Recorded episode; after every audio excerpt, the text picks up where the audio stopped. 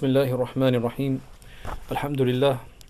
Alhamdulillah was salatu was salamu ala Sayyidina Muhammad wa ala alihi wa sahbihi wa baraka wa sallama tasliman kathiran ila yawmiddin amma ba'd.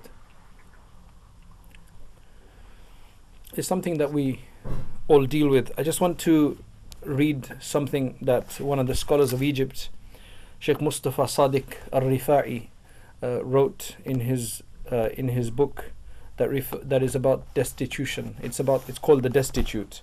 He writes, as long as there is matter in this world or material need, either real or imagined. So as long as there is matter in this world or a material need, either real or imagined, there will be poverty in the world. As long as people have desires for which they compete or which they elevate by means of their rivalries, there will be envy. As long as in the unseen there are days and there are hopes, and in the physical world there is destitution and there is envy, then there will be longing.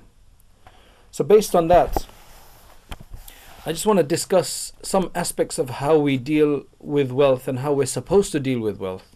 The challenges based on that. I think it's important to do that, because when we're speaking about the rights of the poor, sometimes we give sermons, we give lectures to try to emotionally create an opening in the hearts of people so that they can be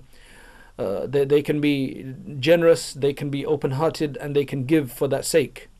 However, if we had a world in which people would constantly give without having to be asked, then we could probably alleviate poverty.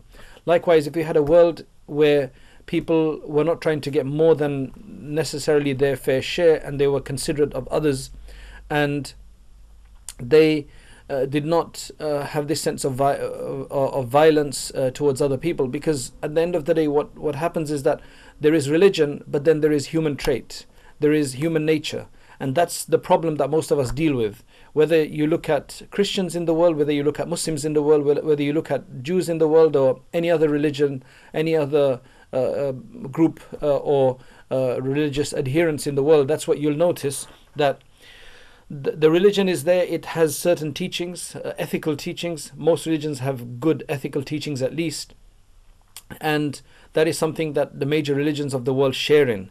However, the problem is that the human nature sometimes takes that over, because religion is only going to be as good as how people follow it and what they make of it.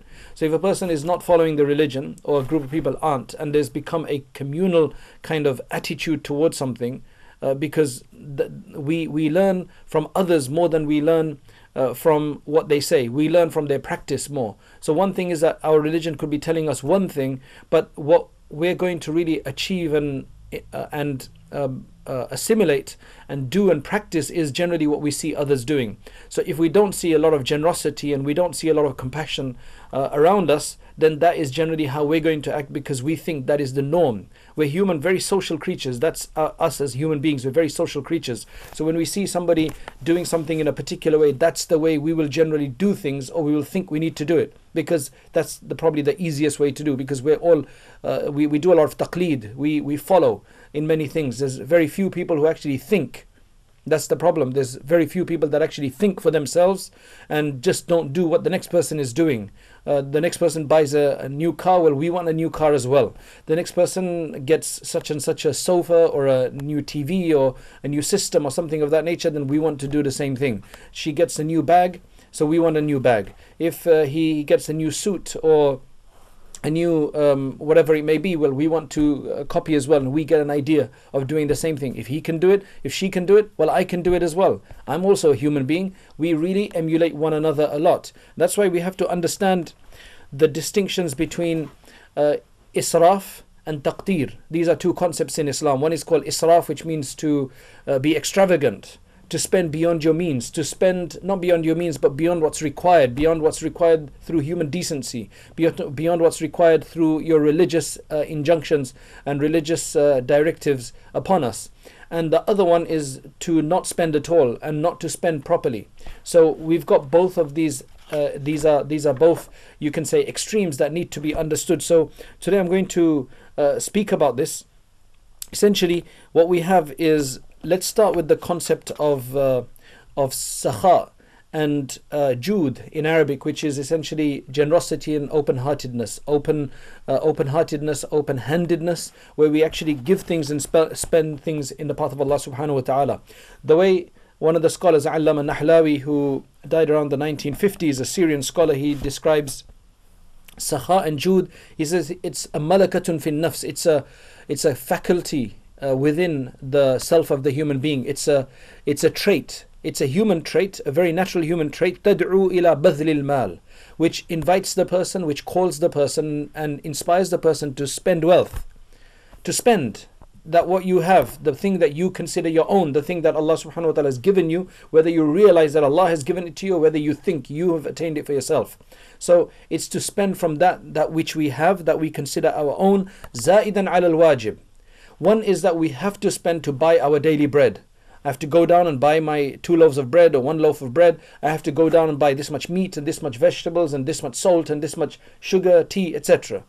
That is the absolute basic that people buy for themselves. But now to spend beyond that, to spend in addition to that, whether that be in luxuries or to help other people, these are, you know, the 2 ways that you can spend beyond what is the necessary amount that you spend.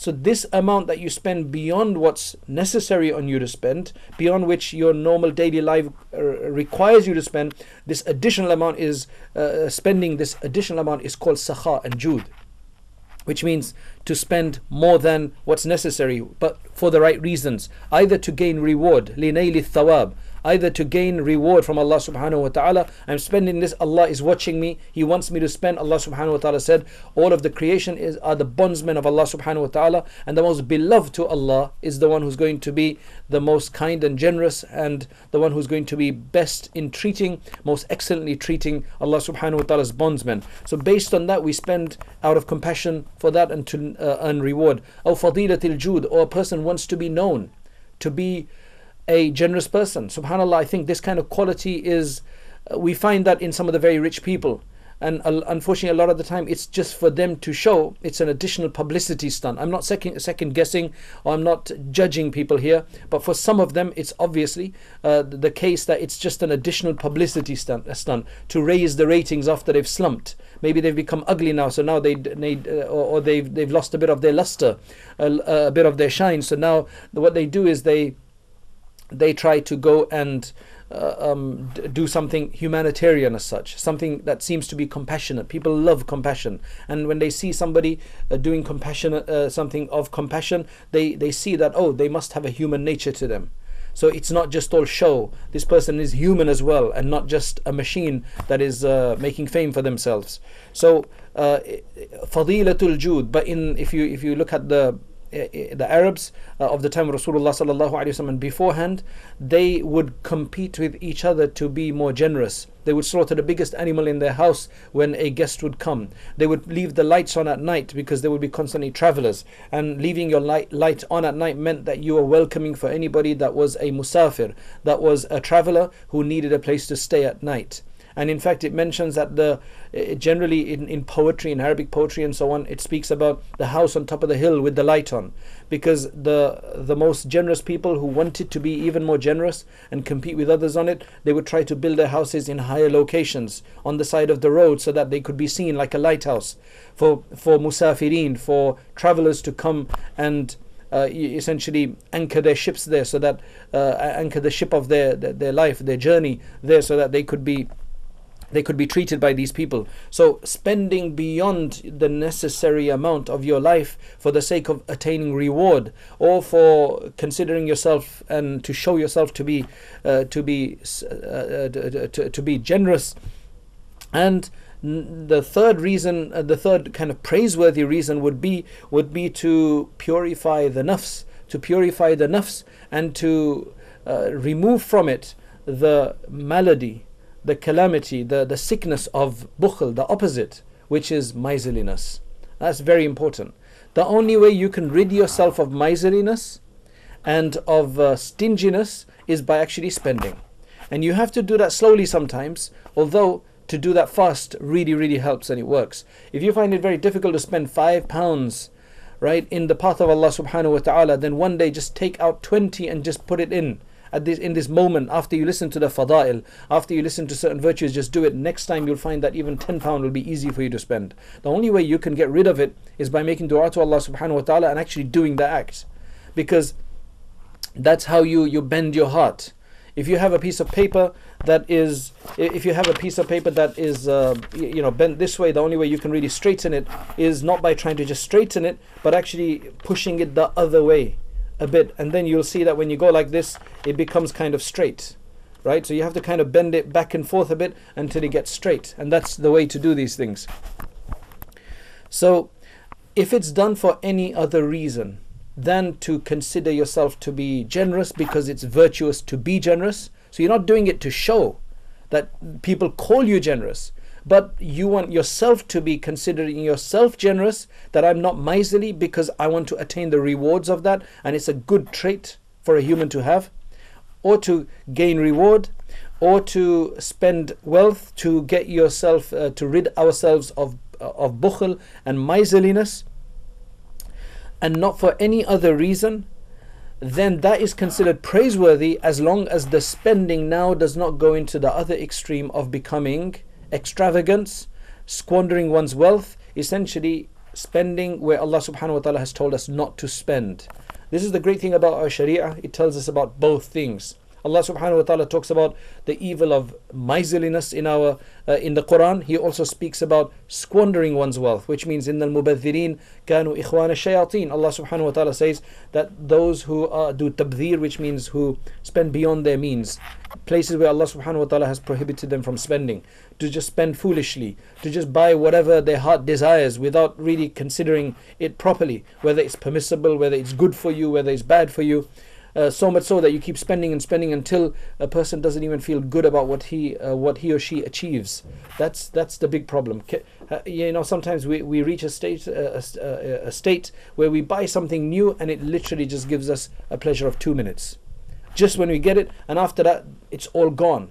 And if you think back to the first time when you got such a thing, and subhanAllah, how long you reveled in it, how long you enjoyed it, and now it's no longer that, because things are becoming so much easier to just get, and we're actually getting these things, and we're being told to actually just buy. Now, if for a moment we look at generosity for a while, right? Let's just look at generosity for a while. One of the highest levels of generosity is called ithar.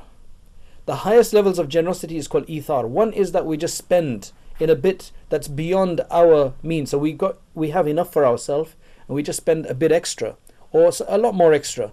But a higher level to that is where we spend even the amount that we have for ourselves, that we know we need it for ourselves, where we give preference to somebody else over it. That is the highest level of Jood and Sakha, right? That's a very lofty level where we can give for, essentially the way that's described is to spend despite having the need for it, to spend what we have the need for, to give preference to somebody else, which is called ithar in Arabic. It's to give preference to somebody else about something. Allah subhanahu wa ta'ala says, وَيُؤْثِرُونَ عَلَىٰ أَنفُسِهِمْ وَلَوْ كَانَ بِهِمْ خَصَاصَةٌ.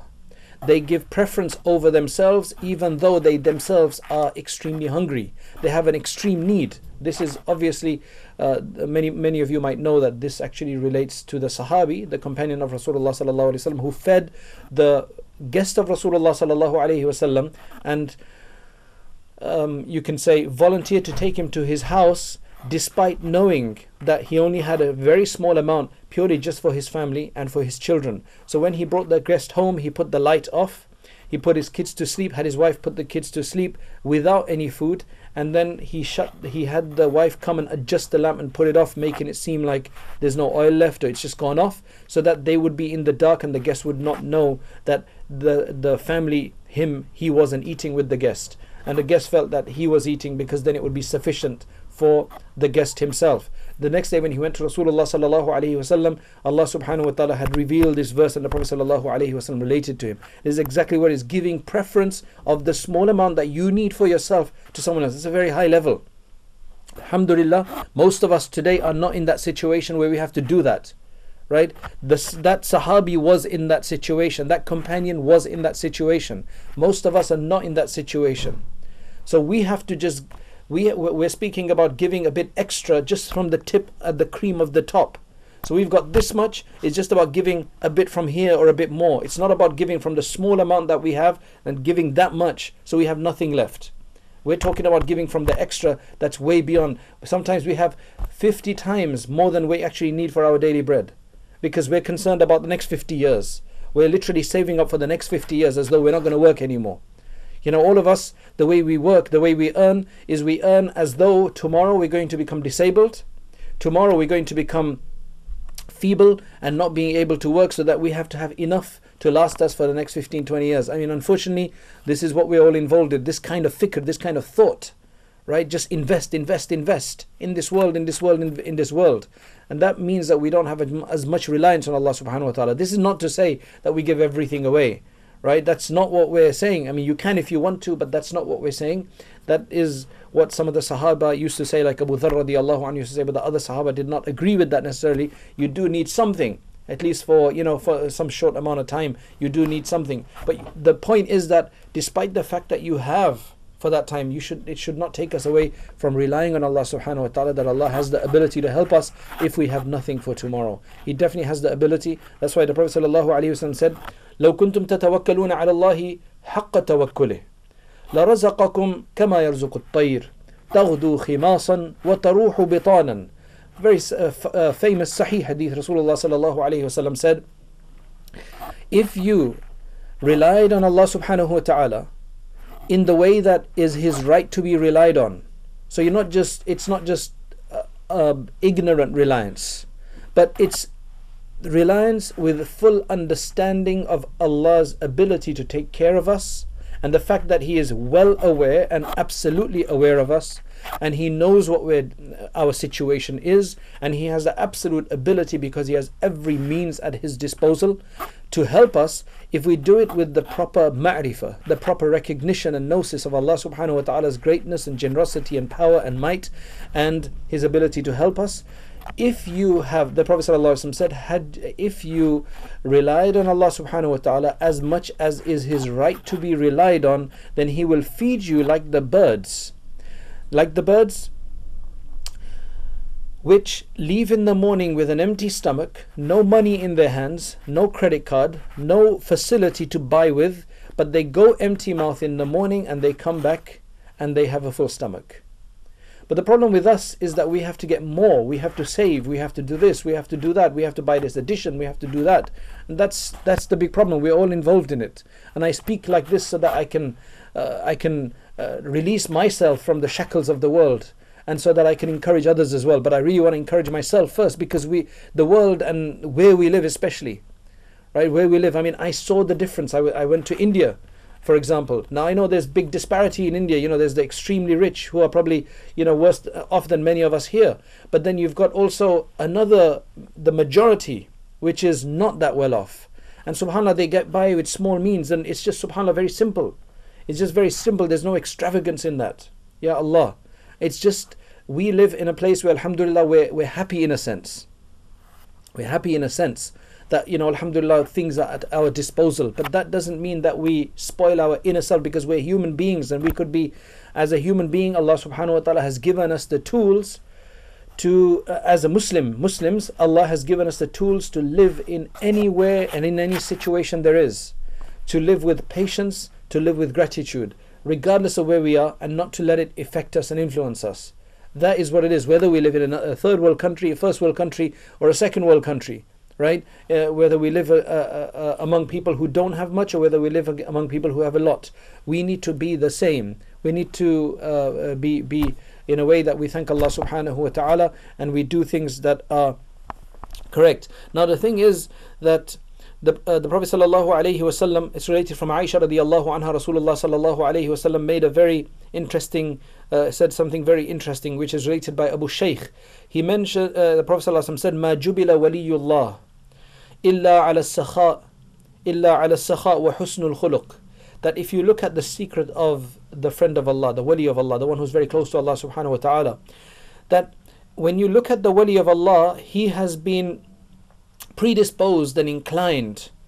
Any wali of Allah would be predisposed and inclined to two things. And the Prophet ﷺ said that it is necessary for these two things to be his predisposition. to be that wali's predisposition, to be their inclination, to be something that is very natural for them. What are the two things? One is generosity, and the other is good character. The reason for generosity is because you can only be generous if you have reliance in Allah subhanahu wa ta'ala that you're not going to be left poor and penniless after you give. Why is it that we can't spend? We love the wealth and we think we're not going to get more of it, or we don't want to let this go because we don't have enough reliance that Allah says that I will give you 70 times as much, at least reward, and I'll give you satisfaction in this world. But when we don't have that kind of reliance, then we don't give. That is why we can't be a wali of Allah. Being a wali of Allah, sacrifice is needed. This is giving others. Giving others, sakha. And number two, husnul khuluq, good character with others. Because we realize that people are the bondsmen of Allah and we need to be good with them. How do you get rid of? I mean, it's all good speaking about this, but I think it's also important for us to understand how to get rid of and how to cure bukhl and miserliness. That's important. Number one, what some of the ulama recommend is to get a book, pick up one of the books of hadith, look at the tafsir under the verses about bukhl, and understand what has been related about the evil and the calamities of being miserly, right? All the way up to the fact that if a person is so miserly that they prevent their zakat, that their wealth will come in the form of a snake around their neck on the day of judgment, and it will essentially attack them, saying that I am your wealth, I am your kanz, I am what you hoarded. Kanz means something you hoard and you hide, right? Something you conceal, you withhold. That's what you call kanz. So if our wealth is like that, it will come on the day of judgment when if we haven't paid zakat on it, which means if we haven't given the poor due on it, which is very important.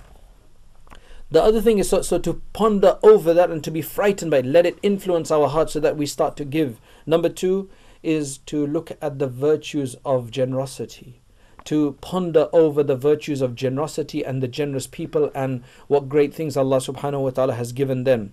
And whatever punishment Allah subhanahu wa ta'ala has warned about with regards to miserliness and stinginess.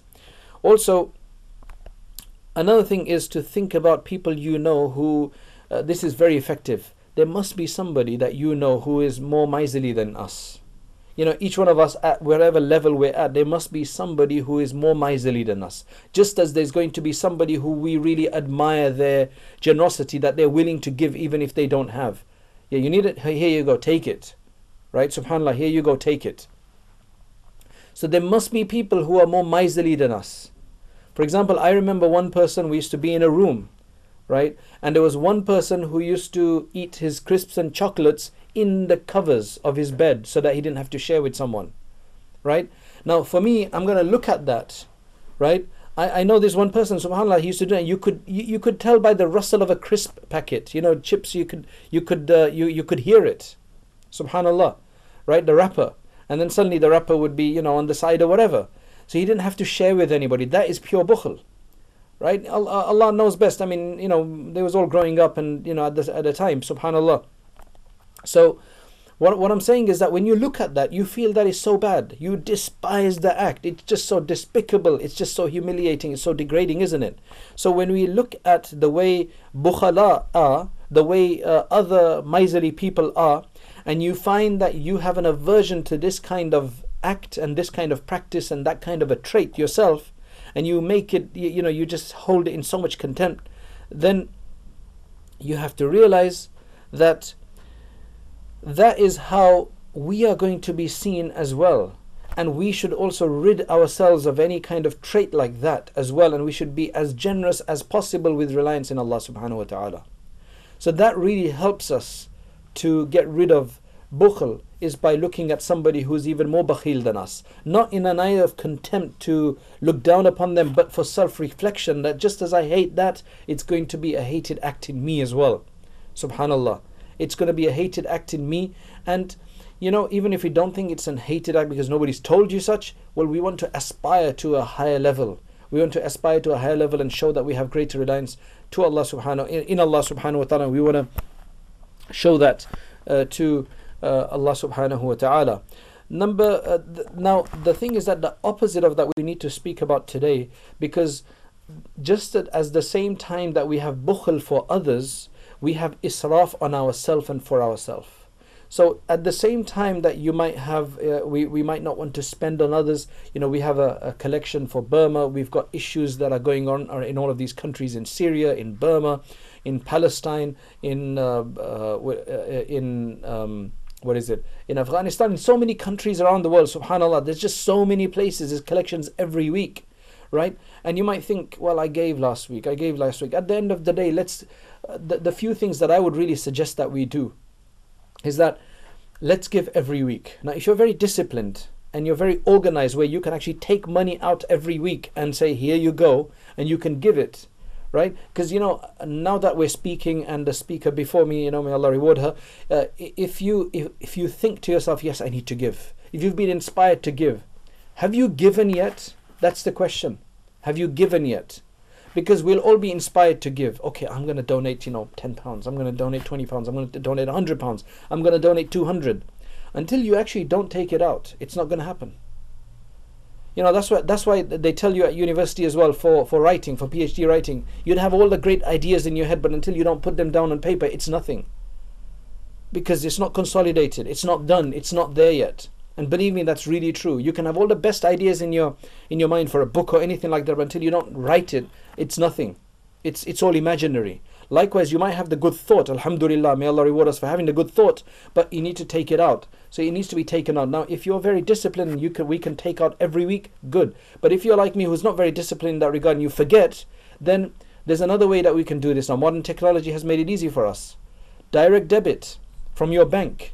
So you just tell your bank, and you can do all of this online if you have online banking, and if you don't, get somebody else to help you out, go to the bank and do this, or get a relief organization, tell them to do it. All you have to do is, you have to just say, okay, £10 a week is going to go to this organization, maybe HMC or whatever. £10 a week is going to go, or £20 or £30. Decide on what your pay is or what you get. Right? If it's with your husband, you decide with him, encourage him as well. Like, we need to spend in the path of Allah. Spending in the path of Allah, it removes a bad death. Right? SubhanAllah, it removes a bad death. There's a hadith mentions that. Sadaqah. It removes a bad death, and it also removes poverty. It's ajib. مَا نَقَصَ مَالٌ مِّن صَدَقَةٍ. The Prophet ﷺ said, by giving sadaqah, your wealth will not decrease. It sounds like a contradiction, but that's the Prophet ﷺ, was directly inspired by Allah, who's saying this. Right? So if you're not very disciplined, make a direct debit, even if it's £5 a week or £10 a weweek or whatever it may be, right? £30, £50 a week, just make sure it goes out. And then think about it when you actually give it every week if you can. If it's just going out, it's still going out, alhamdulillah, it's having its effect and its benefit. Also try to take something out whenever you can, actually physically yourself, drop something in a box, you know, give something yourself, make that transaction yourself. The opposite of it, I'd just like to cover quickly just so that it's complete, is israf, when we spend too much, generally on ourselves and sometimes on others foolishly. Because sometimes extravagance is a sense of weakness of the nature, weakness of one's state, where you just spend and people take advantage of you, right? That's not generosity. That's when you are taken advantage of because you don't care. You don't have much care for anything, and at the end of the day, you might cause your family suffering, but you'll just spend on anybody because they just tell you, here, give me this, give me, and you'll just give it to them because you're foolish. So it's good to spend on others, but not to do it in a foolish way. That's what I'm saying, and be taken advantage of, right? So israf and tabdhir, these are the two concepts that are opposite to bukhl, which means miserliness, right? So the opposite of that is, you can say, wastefulness and extravagance. And the way that's defined is a malakatun fin nafs, again, a faculty, an inner trait that is opposite. That relates to spending your wealth in places where you should not be spending it, right? Because the Sharia tells you not to. So you're not allowed to spend it in haram, but you are doing so. You're buying with it haram things when you're not supposed to. You're using it to go on to maybe gamble, and it's not halal to do so. You're buying with it something that you're not supposed to show to others in display. You're buying with it something like that. Yeah, so it's essentially like that. Or So one thing is to spend it in a place where the Sharia tells you not to. The other one is to spend it in a place where common decency and social honor tells you not that you shouldn't be doing so. So it's generally not considered good and honorable to spend in that path, right? But you still do so.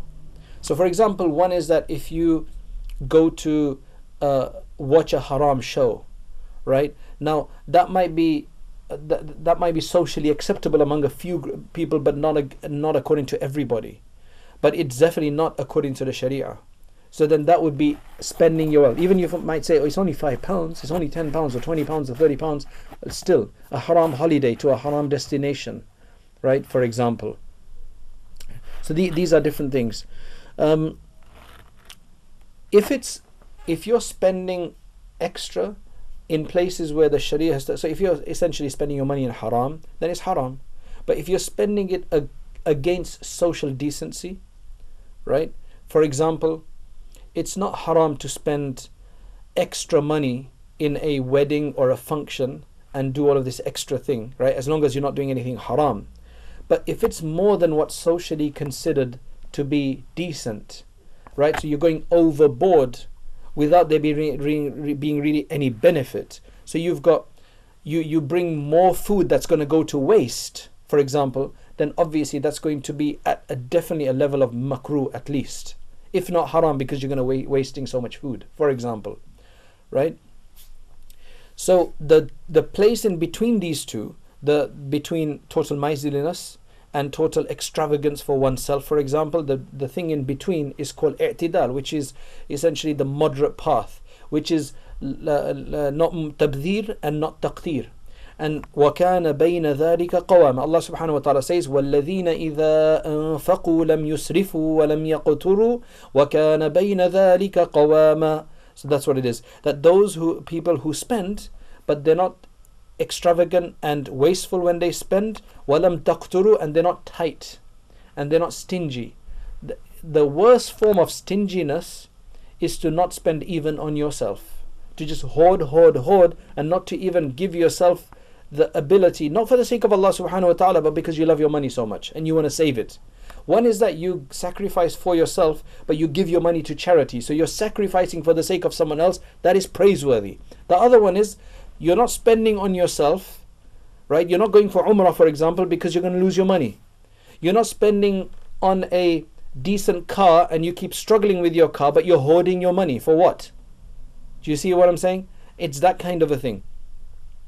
وَكَانَ بَيْنَ ذَلِكَ قَوَامًا. And these people are settled in a place between the two, which means they're not like this or they're not like this. So may Allah subhanahu wa ta'ala give us the tawfiq, and may Allah subhanahu wa ta'ala open our hearts. And as I said, the only way to do this is to do some action, which means to give. And you can have all of the great ideas in your head that I'm going to give this much, but as you go away from the lecture or from the admonition or the encouragement, then slowly our nature kicks back in and we go back to our nature. But if you give, so I would like all of you to think right now, and if you have the money with you, to pull it out, right? Like right now, to pull it out and hold it in your hand so that you can give it.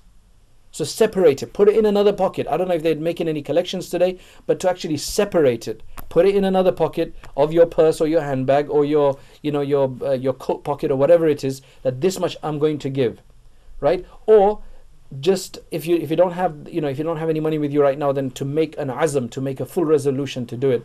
May Allah subhanahu wa ta'ala give us all the tawfiq. Wa akhiru da'wana anil hamdulillahi rabbil alameen.